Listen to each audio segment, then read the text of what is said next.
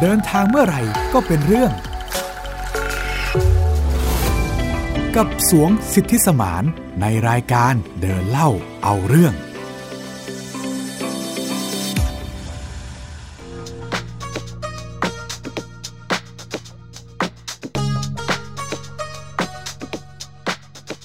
สวัสดีค่ะ คุณผู้ฟังต้อนรับทุกท่านค่ะ เข้าสู่การเดินทางอีกครั้งนะคะ กับเดินเล่าเอาเรื่องพบกับหมิวอัยดาสนศรีค่ะ และผมสวงสิทธิสมานนะครับ วันนี้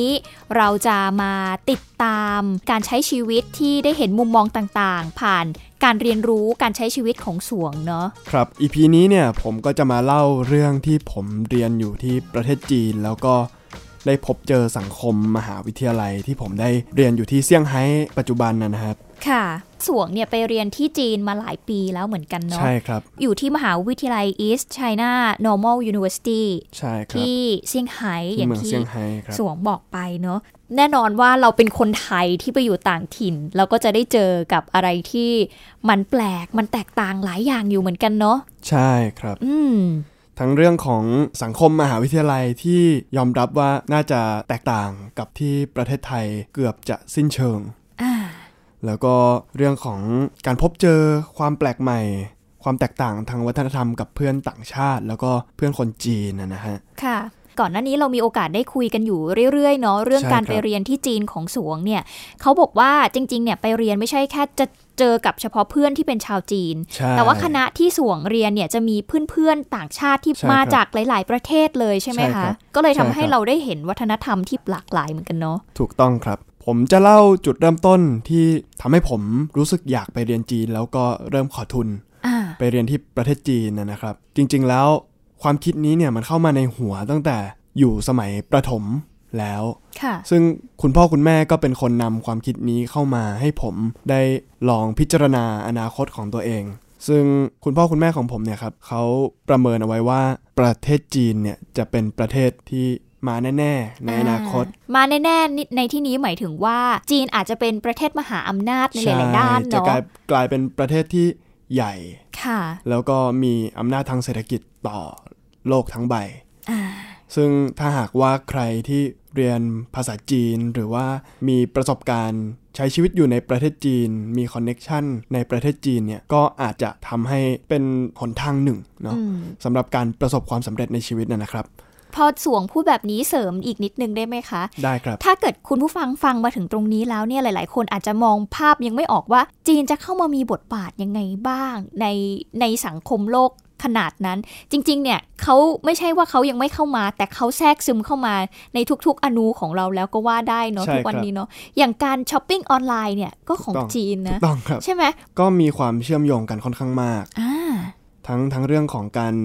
ค้าขาย ค่ะ แล้วก็เรื่องของการเจรจา ใช่ ทางการเมือง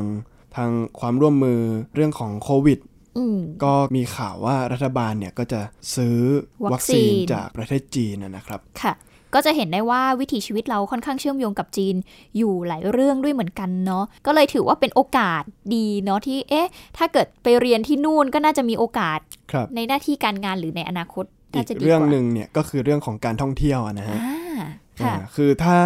พูดภาษาจีนได้เป็นไกด์ได้เนี่ยโอ้โห สบายเลยนะ ได้ค่ผมได้ยินมาว่าเงินดีมาก นั่นน่ะสิ เป็นล่ามภาษาจีนก็เงินดีมาก อ่า ซึ่งผมก็เคยมีโอกาสเป็นล่ามอยู่ จริง ๆ แล้วทำได้ไม่ค่อยดีเท่าไหร่ เพราะว่าเป็นคนคิดช้าหัว ช้า สู้คนอื่นไม่ได้ฮะ ค่ะ ก็ก็เงินดีครับ น่ะ เงินดี เห็นไหมภาษาสากลเนี่ยไม่ใช่แค่ภาษาอังกฤษละ ครับ ภาษาจีนเริ่มมาละ ใช่ หลายคนเริ่มเรียนภาษาจีนและภาษาอังกฤษไปพร้อม ๆ กัน ก็เป็นโอกาสดี ถูกต้องครับ จนกระทั่งวันหนึ่งเนี่ย คุณแม่แล้วก็คุณพ่อเนี่ยเห็นตรงกันว่า อยากจะลองส่งผมไปเรียนซัมเมอร์เป็นคอร์สของโรงเรียน ค่ะ ที่ผมเรียนอยู่อะนะฮะ ไปซัมเมอร์ที่มณฑลเสฉวนเมืองเฉิงตูนะครับ ระยะเวลาทั้งหมด 1 เดือน คือตอนนั้นเนี่ย เป็น 1 เดือนที่ผมห่างบ้านเป็นครั้งแรก คือผมเรียนโรงเรียนประจำปกติอยู่แล้ว ก็ ค่ะ ห่างบ้านปกติ แต่ว่าคือไม่เคยห่างไกลขนาดนี้ แล้วก็เป็นเวลานานขนาดนี้มาก่อนในชีวิต ค่ะ เป็นประสบการณ์ครั้งแรกที่ผมได้ใช้ชีวิตอยู่ต่างประเทศคนเดียวเป็นครั้งแรก จริง ๆ ก็มีเพื่อนคนไทยแล้วก็มีน้องชายไปด้วย อืม แต่คืออยู่คนเดียวในที่นี้คืออยู่โดยไม่มีพ่อแม่คอยชี้นิ้วว่าอ่าวันนี้กินข้าวที่ไหนอะไรยังไงไปรับส่งยังไงคือเรา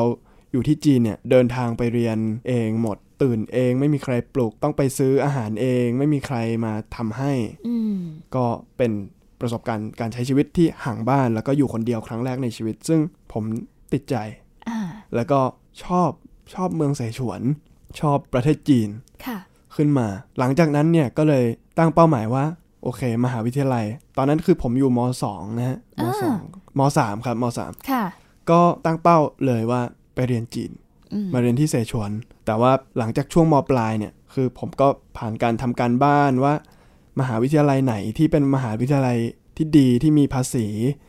จริง ๆ ในประเทศจีนเนี่ยก็เลยสุดท้ายก็เลยเบนเข็มมาที่เมืองเซี่ยงไฮ้ อืม แล้วก็มาที่มหาวิทยาลัย East China Normal Univers- University เนี่ยฮะ ค่ะ ก็ได้ทุนรัฐบาลจีนมานะครับ อืม ถามนิดนึงว่าการสอบชิงทุนของสวงนี่ยากไหมคะ เราต้องมีวิธีการยังไงบ้าง เผื่อแบบคนฟังที่เขาฟังอยู่เขาสนใจอยากจะไปศึกษาต่อหรืออะไรแบบเนี้ย แนวทางในการที่จะไปสู่เป้าหมายนั้นมันมันยากลำบากไหม จริงๆ ก็ไม่ยากขนาดนั้นนะนะครับ หลักๆ คือต้องสอบ HSK ก็คือสอบวัดระดับภาษา ค่ะ แล้วแต่ว่ายื่นทุนขอไปเรียนที่มหาวิทยาลัยไหนเป็นมหาวิทยาลัยอันดับแรก อืม ซึ่งก็จะมีมาตรฐานไม่เท่ากัน แล้วก็แต่ละปีเนี่ยก็รับจำนวนนักเรียนทุนเนี่ยก็ไม่เท่ากัน ซึ่งก็จะมีทุนของเจื้อนะฮะ แล้วก็มีทุนของทุนรัฐบาลจีน ส่วนอีกทุนหนึ่งเนี่ยก็คือเป็นทุนรัฐบาลท้องถิ่น ค่ะ แต่ละทุนก็จะมีเงื่อนไขมีคอนดิชันต่างๆ กันไป ผมว่าเป็นออฟเฟอร์ที่ดีนะครับ ทุนทุนรัฐบาลจีนเนี่ยไม่ว่าจะทุนอะไรก็ตามที่ไปเรียนที่ประเทศจีนเนี่ยเพราะว่าเขาให้เราค่อนข้างเยอะ อืม ทั้งหอพัก ค่าเทอม แล้วก็ได้ค่าขนมเดือนละเดือนละโอ้หลายตังค์อยู่ครับ อืม ก็พออยู่ได้ อยู่พได้ให้เรา เลยครับ อยู่ได้ใช่ไหมคะ ครับ นั่นหมายถึงว่า พอเราได้ทุนที่ไม่ใช่จากประเทศไทยส่งไปเรียนที่จีน แต่ว่าได้จากจีนเลย อย่างเงี้ยค่ะ อย่างไทยเนาะเวลาที่เขาให้ทุนนักศึกษาไปเรียนต่อต่างประเทศเนี่ย เงื่อนไขคือต้องกลับมาทำอะไรบางอย่าง ให้เขา ใช่ หรือคุณต้องใช้ทุนนะสองปีสามปีทำงานว่าไป แต่ว่าทุนของที่จีนเป็นเหมือนกันกับที่ไทยไหมคะ บางอันก็ไม่เหมือนครับ ค่ะ อย่างของผมเนี่ยไม่มีคอนดิชันว่าต้องทำงานใช้ทุนอะไรเลย ก็ ก็ คือ คือ เป็นทุนให้เปล่าไปเลย ถูกต้องครับ แต่ อืม ก็จะมีบางทุนที่เป็นในลักษณะว่าเป็นการทุนเผยแพร่ทางวัฒนธรรมอะนะฮะ คือเป็นการให้ทุนให้นักศึกษาเนี่ยไปศึกษาเรียนวิชา เขาเรียกว่าการการเรียนการสอนหรือว่าครุศาสตร์ อาจจะแปลเป็นคณะที่ไทย อาจจะแปลเป็นคณะครุศาสตร์ ค่ะ คือไปเรียนการสอน แต่ว่าในหลักสูตรการสอนเนี่ยเขาเรียกว่า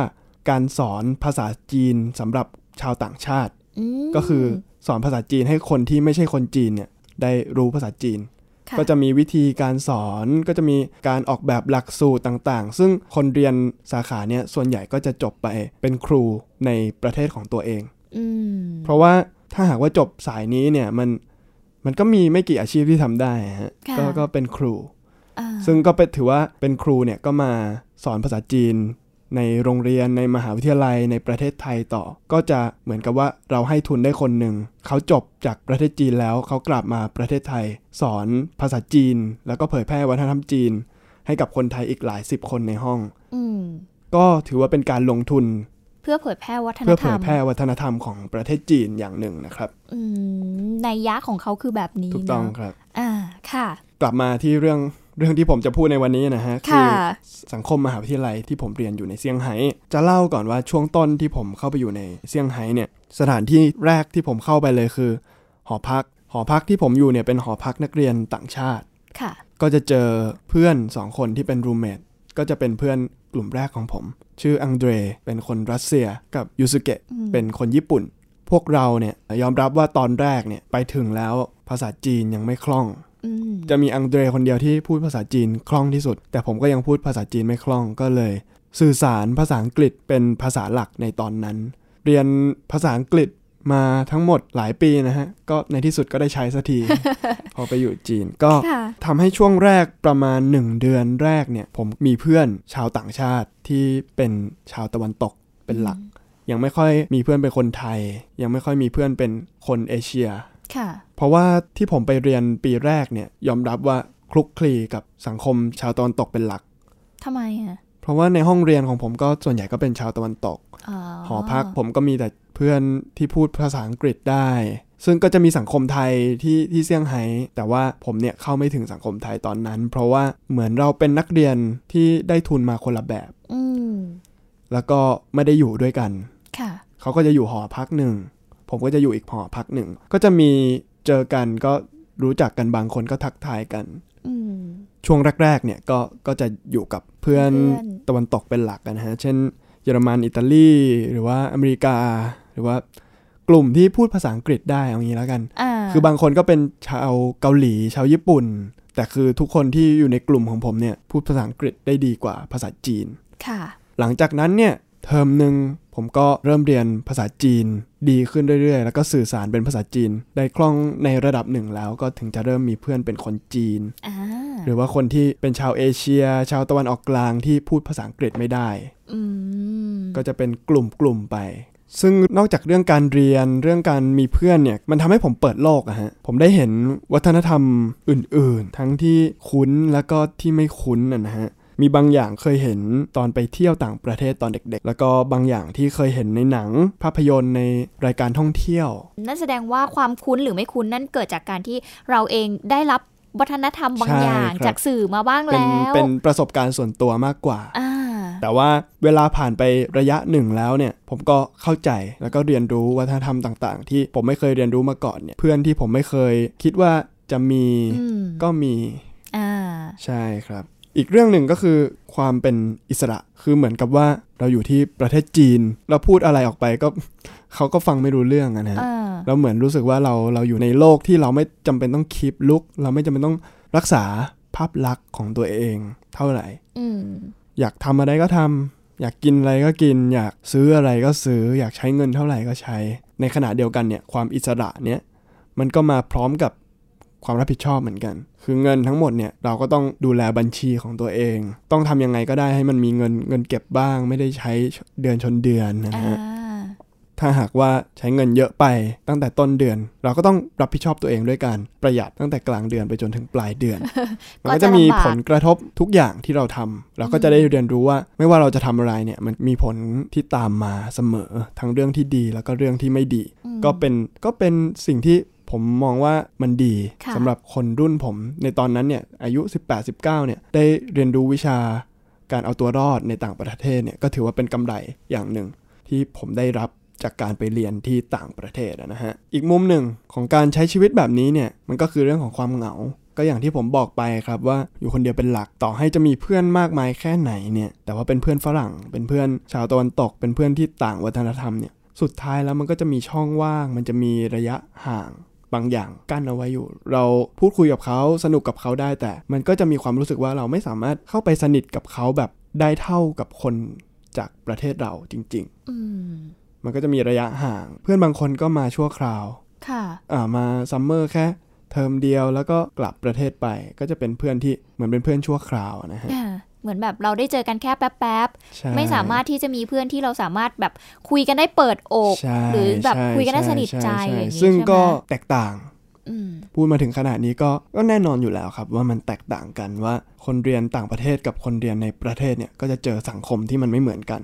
อืม อย่างพี่หมิวก็เรียนที่ไท ที่ ย ไทย ใช่ไหมฮะ ใช่ มันก็อาจจะแตกต่างกันเนาะ เพราะว่าด้วยความที่เราก็จะเจอเฉพาะคนไทยด้วยกันเอง อาจจะแตกต่างกันบ้างทางวัฒนธรรมที่แต่ละคนมาจากแต่ละภูมิภาคอย่างเงี้ย ครับ มันก็อาจจะมีบ้างแบบเล็กน้อยแต่มันเล็กมากๆค่ะ แต่พอมันมารวมกัน พี่หมิวว่าที่ไทยมันดีอย่างหนึ่งตรงที่เรามีภาษาเดียวกัน และเราสามารถเข้าใจกันง่ายเนาะ ครับ คือมันไม่ต้องคิดอะไรซับซ้อนมาก ครับ ส่วงบอกว่าไม่สามารถที่จะคุยแบบสนิทใจได้เลยมันเหมือนมีอะไรบางอย่างที่มันมากั้นอยู่ ช่ เราไม่สามารถรู้ได้เลยว่าเพื่อนคนเนี้ยอย่างเกาหลี คนจีนหรือคนสหรัฐอเมริกาอย่างเงี้ยคือเขาเป็นคนยังไง เอา ใช่ไหม ง่ายๆเอาง่าย ๆเลยนะฮะ อ่า คือคนไทยเนี่ยหรือว่าคนเอเชียเนี่ยธรรมชาติเนี่ยจะมีตาสีดำ อ่า มากสุดก็น้ำตาลนะฮะ อืม เราจะคุ้นเคยกับการมองตาที่เป็นสีดำแต่พอวันหนึ่งเราไปมีเพื่อนยุโรป มีเพื่อนอเมริกา เราเห็นผมสีทอง เราเห็นตา สี สี ฟ้า ฟ้า อืม สีเขียว ก็จะรู้สึกว่าแบบ มองไม่อ ม อ อก งเข้าไปในดวงตาเขาแล้วมันรู้สึกมันมองไม่ออกว่าเขาคิดอะไรอยู่ อ่า ในขณะเดียวกันถ้าหากว่าเรามองตาของคนที่เป็นคนไทยคนบ้านเราเนี่ย ก็จะรู้สึกว่า มันมอดว ง งตา ได้ มัน เนอะ เป็นความรู้สึกของ หัวใจเป็นหน้าต่างของหัวใจจริง ๆ ซึ่ง เออ ซึ่งผมไม่สามารถสัมผัสสิ่งนี้ได้กับชาวยุโรปชาวอเมริกา เรา อืม เหมือนกับว่า มองไปที่ใบหน้าเขามองไปที่การทำสีหน้าของเขา แม้กระทั่งแววตาของเขาเนี่ยมันไม่สามารถบอกความรู้สึกที่เขาแสดงให้เราเห็นได้ เออ มันก็เป็นเรื่องยากเหมือนกันเนาะ เป็นเรื่อง ใช่ อธิบายยากเหมือนกัน ใช่ เนาะ ค ใน รับ ใน อธิบาย ตรงนี้ ยาก อืม แต่ว่าถามมาถึงตรงนี้แล้วอยากจะรู้เหมือนกัน เพราะว่าสวงก็ไปเรียนที่นู่นนานแล้วเนาะ ครับ มีเพื่อนสนิทบ้างแล้วหรือยัง จริง ๆ ก็มีอยู่ครับ มี เออ มีมีมาโดยตลอด อย่างเพื่อนที่ผมยอมรับว่าสนิทที่สุดเนี่ยคือคืออังเดรอังเดรเนี่ยคือใน EP รัสเซียที่ผมเคยเล่าให้ฟัง ค่ะ เมื่อทริปรัสเซียนะฮะ ค่ะ คนนี้เนี่ยสนิทที่สุดคือเหมือนกับว่าเขาเปิดเผยกับผมที่สุด เป็นรูมเมทกันด้วยแหละ อืม ค่อนข้างเกรียนครับคน นี้ ก็เลยอยู่กันได้ฮะ อ่า นอกเหนือจากนั้นเนี่ยหลังๆนะผมก็จะเน้นคบคน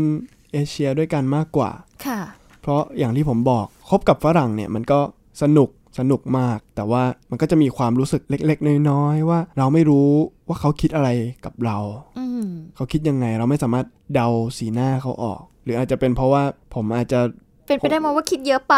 ผมอาจจะคิดเยอะไปฮะ เออ แต่ว่า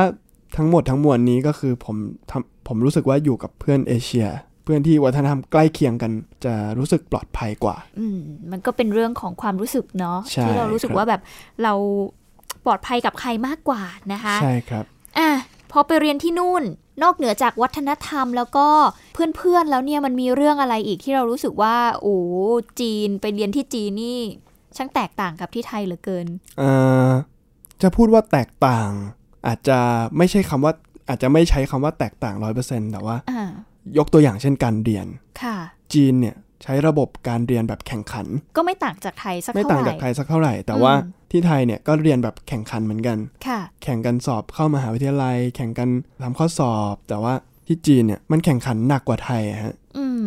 คิดง่าย ๆ เลยเบสิกมากคือ ประเทศไทยมีประชากรทั้งหมด เจ็ด 70ล้า สิบ น อืม จีน1,400ล้าน มันกี่เท่าอ่ะมั แน่น บบ อนว่าการแข่งขันมันหลาย มันสู เท่า งมาก คูณสิบเข้าไปเลย คูณหลายสิบด้วยซ้ำอะ ค่ะ คือคนจีนเนี่ยค่อนข้างที่จะแบบเครียดเรื่องเรียนมาก อืม ๆ เพราะมันก็จะมีวัฒนธรรมมีค่านิยมเกี่ยวกับการสอบเข้ามหาวิทยาลัย ก็จะต้องพูดถึงเรื่องเกาเข่าเกาเข่าเนี่ยก็คือเหมือนกับสอบโอเน็ตในบ้านเรานะฮะ ค่ะ ซึ่งเป็นการสอบ วัดระดับ วัดระดับค ขอ รั้ง ง เดียว ทุก เล ค ย นใช่ทั่วประเท คะแน ศ นนี้ก็คือยื่นมหาวิทยาลัย ไม่มีไม่มีสอบหลายอย่างแบบที่ไทย ผมไม่แน่ใจแต่รุ่นผมเนี่ยมันมีต้องต้องสอบแกดแพด ใช่ เก้าวิชาสามัญ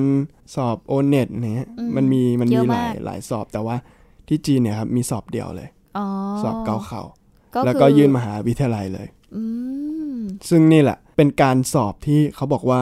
วัดชะตาชีวิต อืม คือถ้าใครสอบได้คะแนนสูงเนี่ยได้เข้ามหาวิทยาลัยดีๆเนี่ยเปลี่ยนชีวิตจากคนที่จนกลายเป็นคนที่รวยได้เลย เพ อย่า ราะว่า งนั้นเลยเหรอ เปอร์เซ็นต์น้อยมาก คือมหาวิทยาลัยที่จีนเนี่ยมันดีๆเนี่ยที่เป็นมหาวิทยาลัยแบรนด์เนมจริงๆเนี่ยมันก็มีมณฑลละอย่างน้อยก็ 3-4 มหาวิทยาลัยเท่านั้นเองครับ แต่ประชากรเขาเนี่ยคือบางมณฑลเนี่ยมันเท่ากับประเทศไทยทั้งประเทศเลยอะ โอ้โห อืม ใช่ มันก็การแข่งขันสูงมาก มันไม่จบแค่สอบเกาเข่าเข้ามหาวิทยาลัยแล้ว จะจบเนี่ยมหาวิทยาลัยก็มาตรฐานสูงมาก อือฮึ ยิ่งมหาวิทยาลัยดีๆอ่ะจบยากมาก ค่ะ คืออย่างเราเนี่ยได้มีโอกาสสัมผัสชีวิตวัยเด็กบ้างนะฮะ ใช่ ได้ ไหม เที่ยวได้ ได้เล่น มีเพื่อนได้อะไรอย่างเงี้ยแต่ว่าคนจีนบางคนมันมันคือความกดดันของชีวิต พ่อแม่กดดัน พ่อแม่คาดหวังกับเราไว้ ว่าอ่ะอีกอย่างหนึ่งคือ นโยบายควบคุมประชากรที่คนจีนมีลูกได้แค่คนเดียว ค่ะ แต่ตอนนี้ปรับเป็นสองคนแล้วนะฮะ อืม แต่ก่อนหน้าเนี้ยคือมีคนเดียว เพราะฉะนั้นเนี่ยลูกคนเดียวเนี่ยมีลูกแค่คนเดียวเราตั้งความคาดหวังได้กับลูกแค่คนเดียวเท่านั้น เออ ใช่ ถ้าลูกคนนี้เสียปุ๊บไม่มีอีกคนหนึ่งแล้วนะ อืม เพราะฉะนั้นเนี่ย มันเลยกดดัน กด เนาะ ดันมาก เออ ลูกคนเดียวคนนี้จะต้อง ดีที่ ทำ สุด ให้ แหละ พ่อแม่ภูมิใจ จะต้องดูแลพ่อแม่ในอนาคตจะต้องเป็นความหวังของบ้าน ไม่ไม่แชร์กับพี่น้องเพราะไม่มีพี่น้อง เออ มันหลาย ๆ อย่างนะฮะที่ทำให้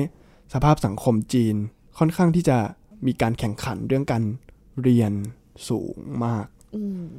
พ่อแม่ก็จะกดดันลูก ลูกก็จะกดดันตัวเอง ชีวิตวัยเด็กก็ไม่เหมือนไม่เหมือนพวกเราแน่นอน ค่ะ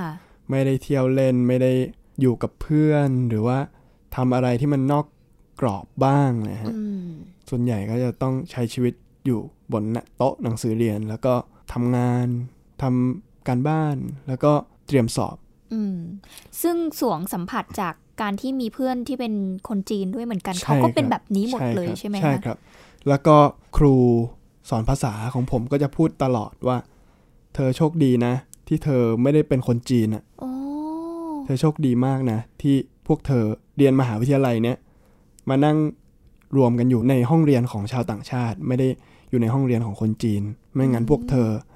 หัวระเบิดแน่ โห พวกเธอรับไม่ไหวหรอก โอ้โหอย่างนี้เลยนะ อืมอย่างนี้เลย นี่ขนาดเป็นคุณครูชาวจีนนะคะเขายังพูดขนาดนี้เลย ใช่ อืม เพราะว่าก็ต้องยอมรับว่าประเทศจีนค่อนข้างลงทุนกับการเผยแพร่วัฒนธรรม มันก็เลยทำให้เขาให้สิทธิกับสิทธิพิเศษ กับชาวต่างชาติในมหาวิทยาลัยบางอย่างมากกว่านักศึกษาจีน อืม ก็เป็นเรื่องน่าสนใจนะฮะ ค่ะ เพราะว่าประเทศจีนเนี่ยด้วยระบบการแข่งขันแบบนี้เนี่ยมันก็เลยผลิตจีเนียสในด้านต่างๆออกมา ทุกๆปีที่ที่มีคนจบมหาวิทยาลัย ค่ะ ครับอีกสิ่งหนึ่งที่ผมอยากจะนำมาเล่ากึ่งกึ่งๆระบ าย ระบายความในใจ นิดนึงอะนะฮะ ค่ะ คือเรื่องของเพื่อนเรื่องของมิตรภาพ แล้วก็อ่าเรื่องของความรักที่คนใช้ชีวิตอยู่ต่างประเทศเนี่ยประสบพบเจอมันเป็นยังไงบ้าง อืม อย่างแรกเลยเนี่ยคือเรื่องของเพื่อน ค่ะ ที่อย่างที่ผมเล่าให้ฟังตอนช่วงต้นนะนะฮะเพื่อนบางคนเนี่ยคือเขามาเรียนแค่เรียนภาษา 1 ปี หรือว่ามาแค่หนึ่งเทอมเท่านั้น บางคนก็คือเราอยู่ปีหนึ่งเขาอยู่ปีสี่เรารู้จักกันเป็นเพื่อนกัน แต่ว่าพอเขาเรียนจบปีสี่แล้วเขาก็กลับบ้าน อืม มันก็คือแทบจะหมดโอกาสเจอ อืมเพราะว่าต่างคนก็ต่างแยกย้ายเนอะ ใช่ ผมก็เลยต้องเรียกมิตรภาพแบบนี้ว่ามิตรภาพชั่วคราว อ่า ที่เราสนิทกับเพื่อนคนหนึ่งแล้ววันหนึ่งก็รู้ว่าจะต้องแยกย้ายจากกัน อืม โดยที่อาจจะไม่ได้เจอกันอีกตลอดการ อืม เศร้านะ อืม เศร้ามากนะครับ ถ้ามีคนหนึ่งที่เรารู้สึกดีด้วยมาก ๆ เป็นเพื่อนที่เรารักมาก ๆ แล้วก็ต้องมารู้ว่าคงไม่ได้เจอกันอีกแล้ว อืม เออตอนบอกลา ผมก็เคยผ่านประสบการณ์การบอกลามาแล้วมันก็ก็เศร้าจริง แต่เอาจริง ๆ ทุกวันนี้มันการเดินทางหรือว่าการสื่อสารมันง่ายขึ้น มันจะช่วยเรื่องนี้ได้ได้ได้มากขึ้นไหมคะสวง ๆ ซึ่ง คิดว่า ซึ่งซึ่งก็ช่วยช่วยได้จริง เออ ๆ ก็เราก็ติดตาม Instagram มีเพื่อนทาง Facebook แต่มันก็ก็ไม่เหมือนกันนะฮะสุดท้ายแล้ว ถามว่ามันช่วยบรรเทาได้มันก็ช่วย อืม เราก็ได้เรียนรู้ได้เห็นว่าเพื่อนเรามีชีวิตเป็นยังไงบ้าง ผ่านทางช่องทางเหล่านี้ แต่ว่าโอกาสที่จะได้เจอกัน มันก็คงแบบน้อยใช่ไหมถ้า แต่มันเป็น สูง ข้อดีนะครับ เออเออเออ ข้อดีเนี่ยคือเรามีเพื่อนอยู่ทั่วทุกมุมโลกเราไปเที่ยวก็คือมีไกด์ฟ รี อาจจะดีหน่อย อืม ถ้าหากว่าเขาเปิดบ้านต้อนรับเราเลย ก็ไม่ต้องจ่ายค่าที่พักด้วย อ่า ก็ก็เป็นข้อดีเล็กๆ น้อย ค่ะ ๆ อีกเรื่องหนึ่งก็คือเรื่องความรัก อืม ทุกคนมันก็ต้องเจอแหละ เราใช้ชีวิตอยู่ในสังคมมหาวิทยาลัยเราก็ต้องปิ๊งกันบ้างอะเนาะ อืม เป็นธรรมดาความรัก พี่เชื่อว่าหลายคน วัยรุ่น ที่ไปนี่ต้องค่อนข้างคาดหวังในเรื่องนี้นะ ใช่ใช่ ใช่ไหม ใช่ใช่ เออ พี่หมิวเคยได้ยินไหมว่า อ่ะพี่หมิวอาจจะไม่เคยได้ยิน แต่ว่าผมเนี่ย ได้ยินบ่อยมาก คือ คือเวลาพ่อผมพาผมไปเจอเพื่อนเพื่อนๆเพื่อนของคุณพ่ออะไรเงี้ยฮะแล้วก็แนะนำว่าผมเนี่ยเรียนอยู่ที่ที่จีน อ่า พ่อของเพื่อนก็จะโอ้ย เราไปเรียนที่จีน เราอยากเป็นภาษาเร็วๆเราต้องไปคบผู้หญิงจีนนะ เออ เออ ใช่ใช่ใช่พี่ได้ยินคำนี้บ่อย มันมันมันมันจะมีคำนี้ ๆ ใช่ ทุกคนจะ ถ้า ต้อง เกิด พูดเกี่ยวกับเรื่องนี้ ใครอยากพูดภาษาไหนเป็นคุณก็ต้องไปหาแฟนที่เป็นคนพูดภาษานั้นอะไรอย่างนี้ ครับก็นั่นแหละฮะ ทีนี้เนี่ยผมเรียกความรักที่ผมพบเจอแล้วก็หลาย ๆ คนที่เรียนต่างประเทศพบเจอเนี่ยว่าความรักที่รู้จุดจบ คือรู้ว่าวันหนึ่งเราต้องกลับบ้านอะกลับ เหมือน ประเท เพื่อน ศ ใช่ไหมเหมือนเพื่อนที่ยังไงซะ ใช่ พอเรียน ใช่ จบอะไรก็ต้องแยกย้าย แต่ว่าเพื่อนเนี่ยมันมันก็ยังคือเพื่อนไง อ่า มัน แต่ ก็ พอ ยัง เป็น มันก็ยังคุยกันง่ายกว่า แต่ถ้าเป็นแฟนเนี่ยมันมันคือเราตกลงที่จะคบกัน โดยรู้ว่าจุดหมายปลายทางคือเลิกกัน เออ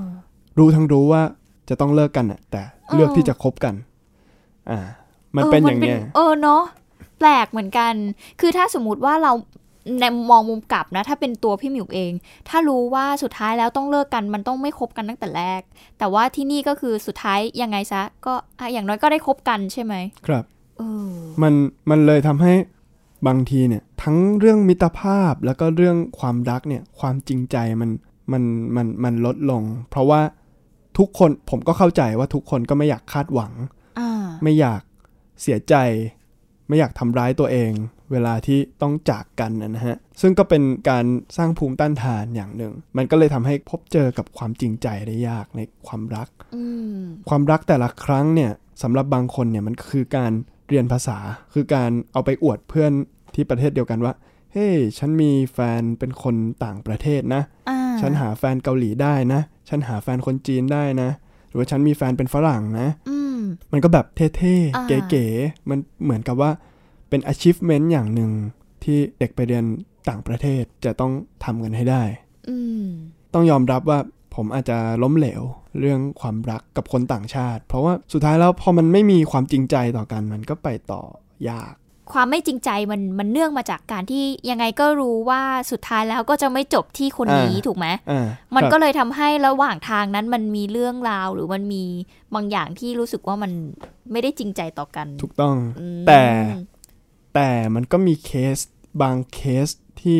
เผลอใจเผลอลดกำแพง ลดกาดลง แล้วก็ตกหลุมรัก ก็รักกั ต น ก จริ หลุ ง มรักกันจริง ๆ อืม ๆ และสุดท้ายก็ต้องแยกกันจริง อ๋อ ๆ อันนี้คือกรณีแบบ worst case คือเจ็บปวดทั้งสองฝ่าย อืม แยกย้ายกันกลับบ้านไม่ว่าจะยังไงอ่ะคือคุณจะบอกว่าเดี๋ยวฉันจะย้ายไปอยู่ที่เกาหลีกับคุณ แล้วก็หางานทำที่เกาหลีแล้วก็แต่งงานกับคุณ แต่มันมันหาความยั่งยืนได้ยาก เพราะ ออ เราจะทิ้งทุกอย่างที่ประเทศไทยเพื่อ ไปอยู่ ไปอยู่ ที่นู่น เกาหลี รออืม โดยที่ไม่รู้ว่าสุดท้ายแล้วจะเลิกกันอยู่ดีหรือเปล่า อ่า มันมันคือการแบบการเอาเอาชีวิตไปเสี่ยงเลยฮะ อืม ซึ่งไม่ค่อยมีใครเลือกทำกันหรอก อ่า หรือต่อให้เลือกทำแบบนั้นก็ไม่คนคนที่ไทยก็ไม่เห็นด้วยแล้วก็ไม่ไม่สำเร็จ เออ แต่มันก็อาจจะมีเปอร์เซ็นต์น้อยๆ ซึ่งผมไม่เคยเห็นมาก่อนว่ามีคู่ไหนสำเร็จอะนะฮะ อ่าฮะอ่าฮะ เพราะส่วนใหญ่คู่ที่สำเร็จเนี่ยก็จะเป็นคู่จะที่ มาจากประเทศเดียวกัน ค่ะ ก็คือมาเจอกันที่นี่ มาเจอกันที่นี่แล้วก็กลับไทยมาก็อยู่ด้วยกัน อืม กลับประเทศไปก็อยู่ด้วยกัน อันนี้ก็ก็โชคดีไป ค่ะ แต่มันก็จะเสียโอกาสในการเอ่อไปเรียนรู้ภาษาจริง เออ ครับ แต่ว่าทั้งนี้ทั้งนั้นนะคะ คุณผู้ฟังอันนี้ก็เป็นบางส่วนที่ส่งได้เจอมาเนาะซึ่งบางครั้งบางทีมันก็อาจจะมีคู่ที่แบบเออเขาก็ไปกันได้ ๆ ครับ แต่ว่าทั้งนี้ทั้งนั้นก็ต้องดูที่ปัจจัยของแต่ละคนด้วยนะ ใช่ ว่าการเดินทางของ ใช่ ความรัก ใช่ ของเขา ใช่ มันเป็นยังไงนั่นเองนะ อาจ คะ จะมีอาจจะมีบางคู่ที่สำเร็จจริง ๆ ก็ได้ ซึ่ง อืม ต้องยอมรับจริง ๆ ว่าผมไม่เคยเห็น อ่าอ่าก็เป็นไปได้ ครั นะ บ เอาละนี่ก็เป็นประสบการณ์เนาะในช่วงที่ส่งได้ไปเรียนต่อที่จีนมาก็ได้เห็นจากหลากหลายแง่มุมเลย ไม่ว่าจะเป็นทั้งวิถีชีวิต วัฒนธรรมความแตกต่างที่เกิดขึ้นนะคะ ครับ อีพีหน้าเราจะยังคงคุยกันต่อเนาะ ครับ จากการที่ได้ไปเรียนต่างประเทศเนี่ย เราจะมาดูซิว่าเนี่ยเรามองในมุมของคนไทยที่มองเพื่อนต่างชาติละแต่ ครับ เพื่อนต่างชาติมองคนไทยยังไงบ้าง สวงก็ ใช่ จะมาแลกเปลี่ยนด้วยเหมือนกันใช่ไหม ครับผมอีพีหน้าก็จะเป็นเอ่อการเป็นคนไทยในต่างแดนเนี่ยมันเป็นยังไง อืม มันต้องเจอกับอะไรบ้าง ค่ะ คนต่างชาติปฏิบัติกับเรายังไง อืม มองเรายังไง เป็นเพื่อนกับเรายังไง ค่ะ ครับ ก็ติดตามกันได้กับเดินเล่าเอาเรื่องนะคะ วันนี้หมดเวลาแล้วค่ะ พวกเราทั้งสองคนต้องขอตัวลาไปก่อน สวัสดีค่ะ สวัสดีครับ ติดตามรายการได้ที่ www.thaipbspodcast.com แอปพลิเคชัน Thai PBS Podcast หรือฟังผ่านแอปพลิเคชัน Podcast ของ iOS Google Podcast Android Podbean SoundCloud และ Spotify ติดตามความเคลื่อนไหวของรายการและแสดงความคิดเห็น โดยกดถูกใจที่ facebook.com/thaipbspodcast